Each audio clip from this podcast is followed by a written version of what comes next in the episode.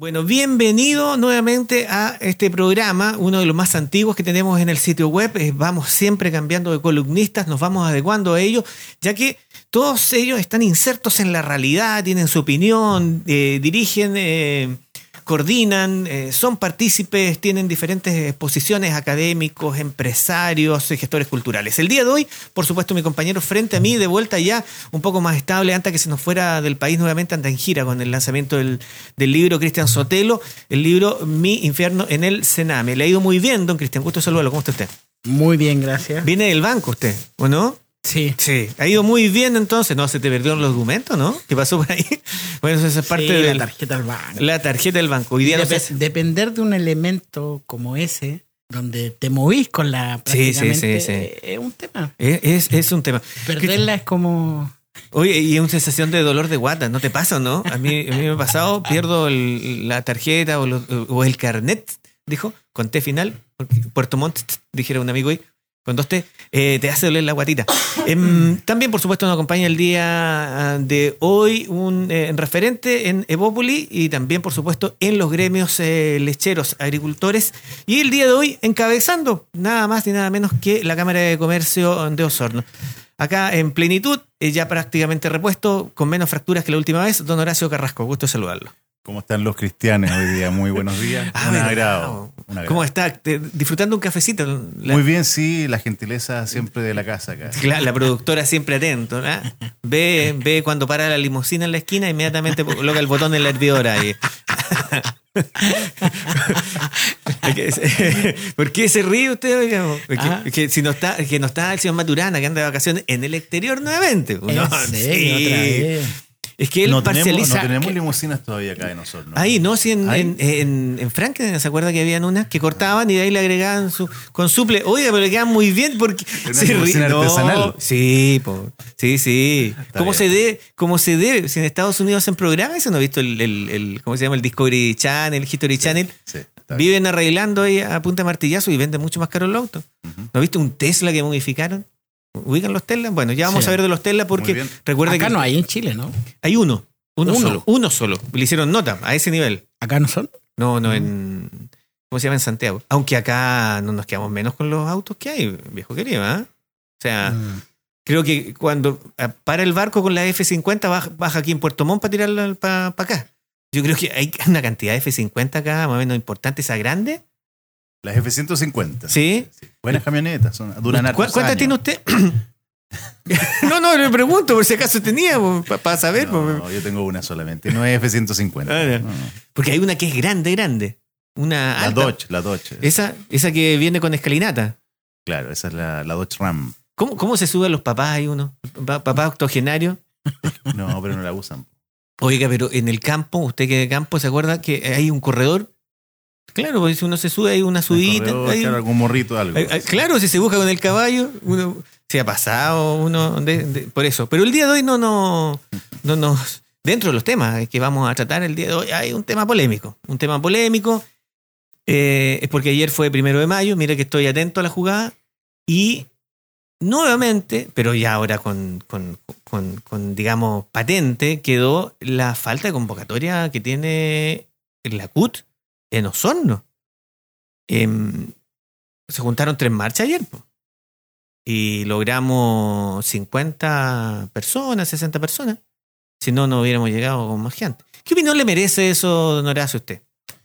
Mira, yo creo que, que responde a una, a una inquietud o a una inconformidad de los trabajadores, en el sentido que no se sienten legítimamente representados Ah. por un movimiento como la Central Unitaria de Trabajadores, que debiese incorporar a los trabajadores en general, no tan solo a los trabajadores de un sector político u otro sector político, sino que en realidad hacerse cargo de las dificultades, de eh, la actualidad, de lo que quieren hacia el futuro los trabajadores en general. Y, vuelvo a decirlo, sin importar el color político. Eso lamentablemente hace años que no ocurre. Vemos una CUT tremendamente identificada con la izquierda, con el Partido Comunista en, en- en particular, de tal manera que eh, eh, me parece que es una, una estrategia errónea dado que, imagínate, ya eh, las elecciones dieron por, por presidente de Chile a un gobierno de derecha, entonces también por ahí hay un problema, ¿no? Ellos no identifican a la gran mayoría de los trabajadores de Chile y esto evidentemente hoy le está pasando la cuenta. Cristian, eh, tú has vivido gran parte de tu vida en, en- en Santiago. El movimiento tiene, ¿no? Porque siempre nos hacemos de referencia a Santiago, que se ven las alamedas llenas, pero viven 5 millones de personas allá también. pues, O sea, hay una proporcionalidad. Sí, no. Hace, hace un buen rato que la CUT no tiene lo mismo que habla Horacio, que la gente no se, no se siente representada, absolutamente. Y, y bueno, todos sabemos en qué termina también todo esto de las marchas de la CUT siempre. po. Así que... Por, lo menos, por lo menos en Santiago. Acá, Sí, y ahora hay muchos cuestionamientos a su, a su presidenta también. Ahí hay un tema. No me gusta meterme mucho en esa, en esa área, pero hay mucho cuestionamiento ahí con La- la presidenta de la CUT. Efectivamente, hubo muchas dudas en la legitimidad de las elecciones. Sí, por cierto. No, nos lo dijeron acá, creo que el presidente de la CUT de Osorno, el nuevo presidente, también se refirió, dijo que también ahí. Y yo conversé con unos chicos que hicieron después un acto cultural en eh, la Casa Overol. No sé si lo ubican, que queda frente a. en Freire, frente a la inspección del trabajo. ¿Ya? Una casa que una casa ocupa, digamos. Hay- es un centro cultural bien particular el que hay ahí Financiado. fi- financiado por, por, por muchos entes sociales. Y él también hacía esa misma reflexión. Decía, bueno, este, el, el- el tema no, no pinta bien desde que las elecciones son cuestionadas y que no son democráticas, porque son, son como, como medias, me- medias gringas, con este mecanismo que tú eliges uno acá, y él viaja allá y allá da un voto. Entonces no sabes quién final, cómo votó. po. No. Y eso, eso le quita, le quita peso a, a- a la CUT. Ayer veíamos, hay una foto en País Lobo, eh, como dicen los jóvenes, voy a venderla acá. Y sale sentado solo nuestro panelista de 2018, el doctor Nelson Bello. Estaba solito, él participó, dice que llegó a las 10 ahí. Bueno, él es leal a, su- a sus convicciones, ¿verdad? Lo cual se reconoce siempre. Solo estaba ahí. con la camiseta Est- puesta. Estaba ahí y llegó, claro. hizo la, mar- la marcha bajo esta llovizna persistente ayer. Em, y luego a- al acto en el edificio de, de atención al vecino. Eh, pero salió paralelo a la CUT, salió competencia. po. Varias veces se había intentado. Yo me acuerdo que había un movimiento anterior con un nombre, eh, ¿cómo es que se llama el nombre? Tiene un nombre bien particular que es como es. Sí. Ah, eh, trabajadores clasistas, ¿no, no, Sí, no, algo algo, así. puta, pero si yo lo tenía por aquí. po. Em, tengo entendido, central clasista, central clasista. Qué tremendo. O sea, de, de partida el nombre ya los perjudica bastante. Es un nombre que, que deja mucho que desear. Oye, oiga, aquí, aquí entre en confianza, que usted sabe que este programa no lo escucha nadie. Es como, es como eh, collerea con patrón de fondo. Ah, eh, ta- ta- porque la palabra clasista me supongo que es por la lucha de clases, po. pero No, tiene una, claro. una de- No. se usa como... No, con- tiene doble no. interpretación. No, tú dices, tú dices una- que es, él. Con la diferencia que patrón de fondo viene del latín patrius, que significa protectores. Entonces es bien distinto. Ah, muy bien, muy bien, muy bien, muy bien, muy bien. Oye, a ver, es que acá respondió uno de los nuestros el otro día, no voy a decir quién para no, para no venderlo a él, ya que es de los nuestros, dijo, primero hay que tener fondo. po, Cuando... Entonces el que no tiene, ese, ese, ese está bien puesto, que le digan así. Oye, dice, la central clasista de trabajadores y trabajadoras, oye, ¿por qué la colocaron después? Ah, es que aquí hay clasismo. Bueno, eh, es un nuevo instrumento sindical que responderá con fuerza, movilización y combatividad a los empresarios chilenos y extranjeros. Combatir a los empresarios. Sí, sí, sí, vamos. Maravilloso. vamos. Sí, sí, hay Maravilloso. palabras que buscan unirnos a todos nosotros en esta lucha, asegurando condiciones totalmente dignas para los trabajadores y trabajadoras de nuestro país, sin injusticia ni abusos por parte de los empleadores. Me molesta esa palabra, digna, cuando se asocia al trabajo. Me molesta. Que ¿Por, se por qué? A ver, expláyate un poquito para que te logre entender. Es que no. eh, primero tengo que preguntarle a quién la está usando, ¿no es cierto? Defina digna. Pues, de verdad, siento que la gente lo usa a modo de, de- de moda el término digna. Ah, ¿no? sí, claro. No, no siento que, que pega no sería digna hoy en día. Que se cuestiona tanto el, te- el tema. Mira, había una, eh, eh, em, una persona que no sé en cuál de las dos marchas estaba, pero creo considero que es una condición indigna. Ella decía que en los call centers le descontaban cuando iba al baño. Ahí hay una condición Pero le descontaban qué. del sueldo. la- algo le descontaban, porque, bueno, no dijo en detalle qué le descontaban, pero No, pero eso es ilegal. Eso- ya, pues es ilegal, pero... O sea, no, si puede que no sea ilegal. Si está firmado, puede que no sea ilegal. Pero Sí. está firmado, po. Pero igual la condición sería indigna. Nosotros, ve- veamos una cosa, pero, pero- Pero es que a eso yo. es que no es digna, pues si tú estás en una condición, yo he trabajado en condiciones, yo he trabajado en condiciones indignas. Me acuerdo haber trabajado en la Carlos junto con una patrulla completa en condiciones poco dignas, pues, donde nuestros casilleros estaban abiertos, donde los, parte de los trabajadores eh, habían ab- abusos de poder. Por ejemplo, no nos permitían tomarnos los domingos. Cuando yo fui, el tipo me dijo, de aquí no te voy a contratar nunca más. Yo le dije, pero es que tengo una hijita pequeña, quiero verla los domingos, quiero salir un rato. Me dijo, bueno, es tu problema. Eh, cuando el tipo descubrió que yo tenía un título entre medio, se le ocurrió que tenía que subir los tres pisos con los, eh, los 30 o 40 kilos que el saco en vez de usar la, la- las winchas, porque él se le ocurrió nomás. Yo que era bueno para mí, para no tenerme tanto tiempo ahí, para ver si era digno estar en ese trabajo. Entonces, mira, yo entiendo lo que te puede parecer indigno cuando hay condiciones que se han mejorado y que no son, y que las generalmente viene el de afuera y las considera indignas. Yo considero cuando tú estás dentro, que uno pueda considerar, decir, oye, esta- mi condición de trabajo no es digna Ya, pero eso, eso, lo que tú acabas de relatar, lo condiciona a tu jefe directo, en cierto modo. No la pega en sí. Pero nos, nos estamos quedando en la semántica. Sí, Perdón que interrumpa, pero yo creo que di- Avancemos. digno, digno para mí, pa- para mí es cualquier trabajo. De hecho, ayer se celebró el Día Mundial de los Trabajadores, ¿no es cierto?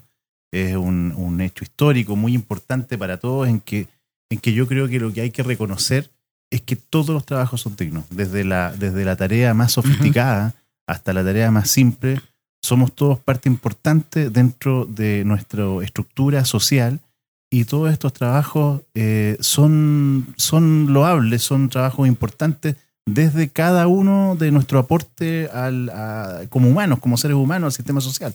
¿Te fijas? Entonces, el trabajo eh, es una frase un poco cliché, pero que, que apunta a lo que quiero decir, que el trabajo dignifica a las personas, sea cual sea el trabajo. Ahora, a lo que tú te refieres, Cristian, es al abuso que, que ha existido por parte de algunos, de algunos eh, empleadores, ¿verdad? Que, que, que, ex- que existió y probablemente aún exista, pero creo que son situaciones cada vez más marginales. Hoy día nosotros eh, tenemos una ley bastante eficiente, bastante exigente también en términos de los derechos laborales y creo que también como empresarios tenemos que dar una muestra de, de cercanía a nuestros colaboradores, de cariño, de amor por lo que hacemos y esto, este amor por lo que hacemos también incluye el aprecio, el cariño y el amor por las personas con quienes trabajamos. No, sí, mira, si yo no estoy alegando que no haya condiciones de, jefatura, pero eh, en que tu jefe, pero por eso eh, a eso me refiero, cuando tú tienes, claro, tre- 10 tipos en una condición donde tu jefe directo y todo el mundo hace vista gorda y tú desarrollas una actividad que podrías hacerla en una mejor condición y la, y haces en una condición precaria, para mí es una condición indigna al cargo. Porque generalmente lo, que pasa aquí, eh, ¿alguien se acuerda de Falcon Creo, no? Es una serie. Pero hizo algo adelantado a su época que los gringos lo viven haciendo. El jefe encubierto. ¿Has visto la serie Jefe encubierto? Sí. Se la recomiendo, está en YouTube. Jefe encubierto, agarran al jefe y lo de una gran empresa en Estados Unidos la- eh, tiene, no sé, eh, está en la costa este y lo mandan a la costa oeste para que nadie lo ubique. Más encima le cambian la pinta, lo, le, le colocan barbita, pelo largo y lo ponen a trabajar. Y lo han puesto a trabajar en, en todas las tiendas. Y el tipo dice, no puede ser que mi gente esté trabajando así. Entonces, mm, yo, yo lo que sí comparto contigo es que aquí ha habido gente que tiene muy buenas condiciones laborales, está muy bien y no se ha enterado. No se ha Mm. enterado que está bien. ¿Te fijas? Está reclamando y tú le encuentras, no, que tú no sabes, la presión que tengo. Viejo, estás bajo techo, estás calorosito, te- tenés tu hora de colación, trabajáis hasta tal hora, Se paga el día. te- se te paga el día. Por supuesto que hay trabajos bastante más sacrificados, eh, trabajos que están mucho más ligados, vinculados al riesgo, ¿verdad? Como nuestras policías, como gente que trabaja al exterior con tem- temperaturas extremas y, y para ellos, digamos, eh, una, un- una, una felicitación muy grande, un, un mensaje eh, que, que, digamos, valore esas condiciones. Pero yendo un poco al, al origen de la conversación y a lo que se refiere la representatividad que tiene Sí. hoy día la CUT, me gustaría decir que eh, y definir y- y que hay diferentes tipos de políticas. Si bien es cierto, todos somos seres políticos, Los únicos que no son los seres, seres políticos son aquellos que viven solos, absolutamente eh, externos a la realidad social, pero en general somos seres políticos y existe la política gremial. Yo creo que la CUT debiera trabajar mucho más en la política gremial, que significa eh, defender, ¿verdad?, a sus representados sin importar el color político. Y hoy día ellos se han salido, o no hoy día, hace mucho tiempo históricamente, ellos están externos a la política que les corresponde, que es la política sindical, la política gremial, la política de articular beneficios para sus asociados, y está trabajando firmemente por el comunismo, digámoslo tal cual. Ellos, ellos son un, representante más del Partido Comunista. Y si hoy día no tienen gente que los apoye, no, gente, no hay gente que vaya a las marchas y cada vez tienen menos, menos personas que participen en esto, es porque la ciudadanía en general se ha dado cuenta que el comunismo no ha sido positivo en, el mundo. Vemos el ejemplo más claro y más cercano que tenemos y que se, se, se diseñaba esto, se decía Chilezuela, ¿verdad? Que en cierta forma muchas personas piensan que hoy día eh, tenemos el gobierno que tenemos gracias al Chilezuela, pero es una realidad. Hoy día vimos que se hizo un ajuste en los sueldos y este ajuste en los sueldos, para que escuchen bien, por favor, el sueldo mínimo no alcanza ni siquiera para comprar una caja de huevos. O sea, conozco gente que está hoy día llegando acá a trabajar, buscando trabajo, y, la verdad las condiciones que ellos viven son extremas. O sea, aunque tengan dinero que de alguna u otra manera se envía para allá, no tienen dónde comprar. Entonces hay una serie de ejemplos de, estos regímenes eh, extremos de izquierda o comunistas que han sido un fracaso en el mundo. Y evidentemente hoy día, con las redes sociales, con la tecnología, con que tenemos todo a un par de, de tics de computador, ¿verdad? Podemos darnos cuenta de, la tremenda estafa del comunismo, del tremendo desastre del comunismo, de lo que causa el comunismo y la gente no se siente identificada con esto. ¿Cristian está de acuerdo con ese punto de vista? En varios puntos. En varios puntos, pero creo que el, sindicalismo perdió el enfoque para lo que fue creado. Eso sí. Exacto. Y se politizó totalmente. Pues, se abanderizaron con colores políticos y ahí se perdió el enfoque. Hay que, hay que decir que nosotros tenemos experiencia, por lo menos lo que, ha pasado con la CUT acá en, en, Osorno. Se sabía cómo los partidos se involucraban en cuando habían denuncias, cuando habían cosas, cuando se tenían que meter, los partidos llamaban y trataban de colocar postura y alinear a sus pingos que tenían cargos eh, en, movimientos gremiales. Y eso termina influyendo en la CUT. Hay que reconocer que la CUT, ejemplo, en Osorno tiene una figura bien particular porque ellos no son muchos son más los asociados a, la CUT.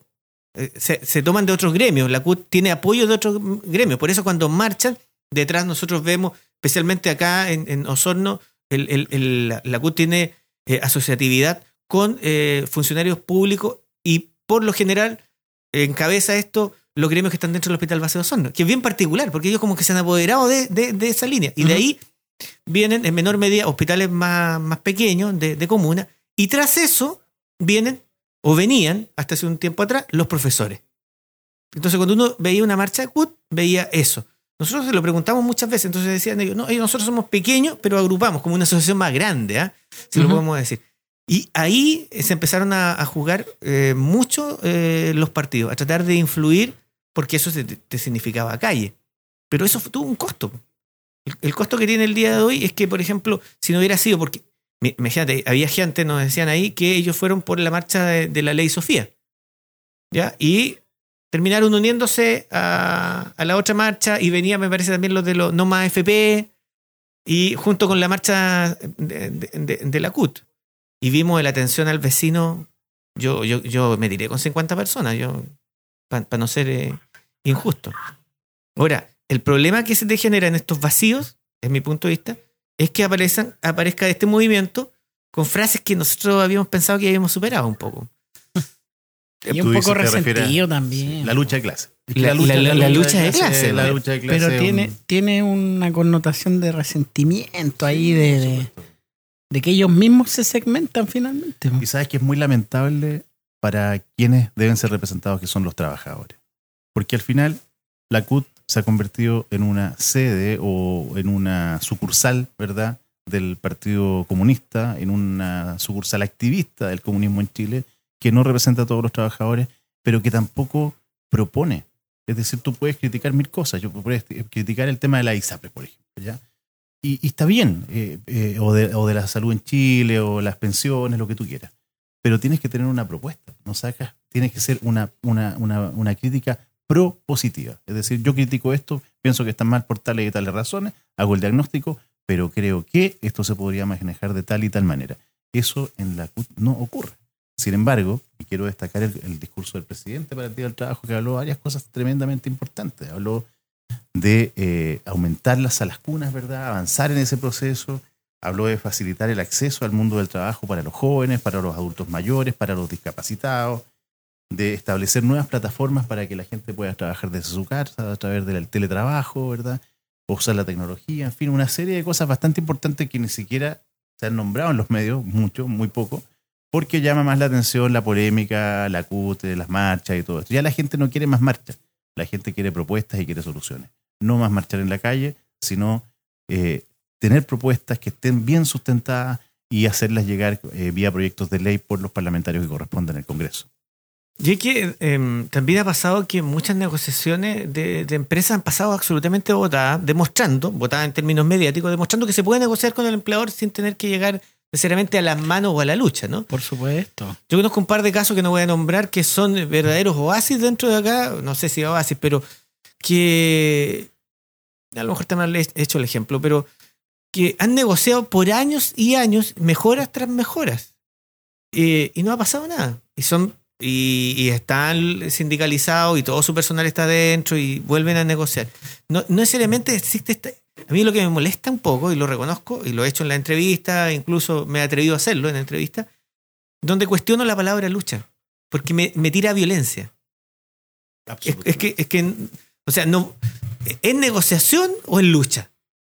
Es que la lucha viene de la lucha de clase. es que claro, lucha por reivindicar los derechos de... Ay. Ahora, cuando tú das caso humano, como decíamos en un programa anterior, espero que se esté solucionando, también los que se dirigen tienden a sentarse un poco en los huevos, porque inmediatamente se aparecen otros dirigentes y le dicen, mira, esto se hace así. Usted, compañero, no tiene para qué trabajar, usted se puede retirar y le empiezan a dar todas las facilidades que tiene un dirigente. Usted puede salir dos horas, usted puede ir para allá, y usted manda una carta y tienen que reemplazarlo.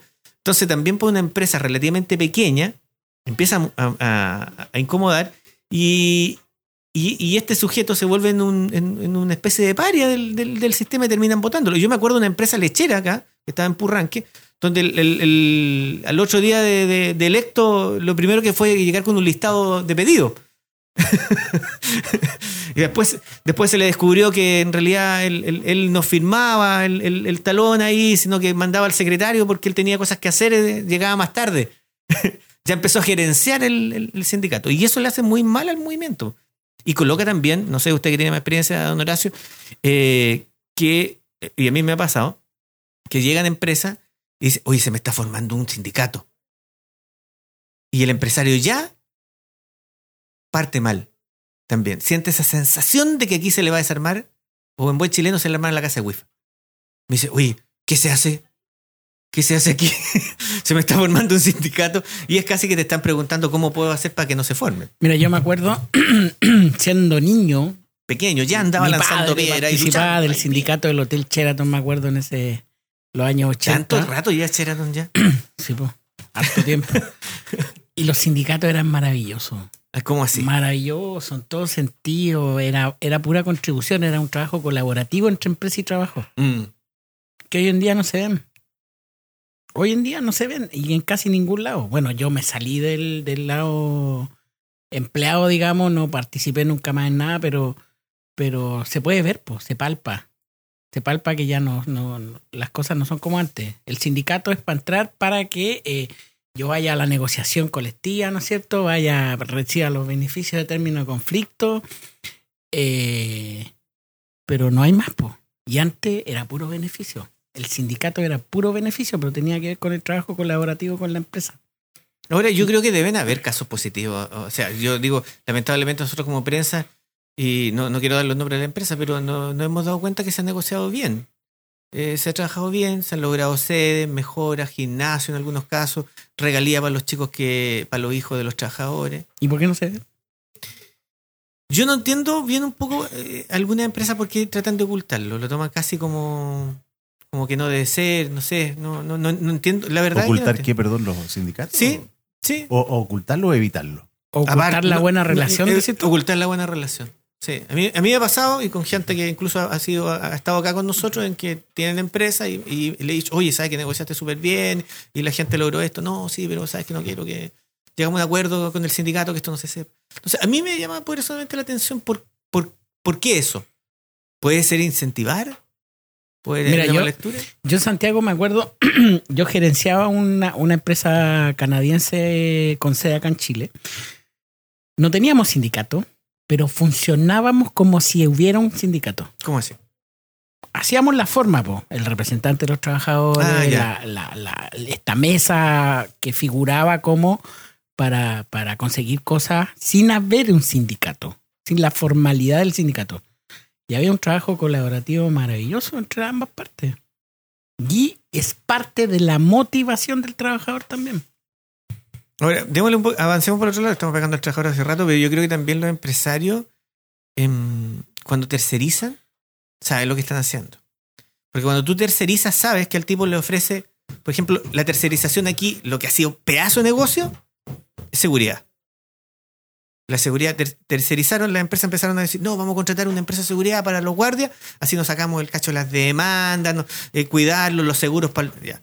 Y tú llegas y dices, ¿cuánto me sale? Y te ofrecen, no sé, 10 palos y contratan generalmente un ex suboficial de carabineros, suboficial de, del ejército, ese se, se arma la pyme, lo llaman para acá, se arma su contrato a los guardias, le saca el, registro en, en, en carabineros, para adentro y todo eso ganan el mínimo.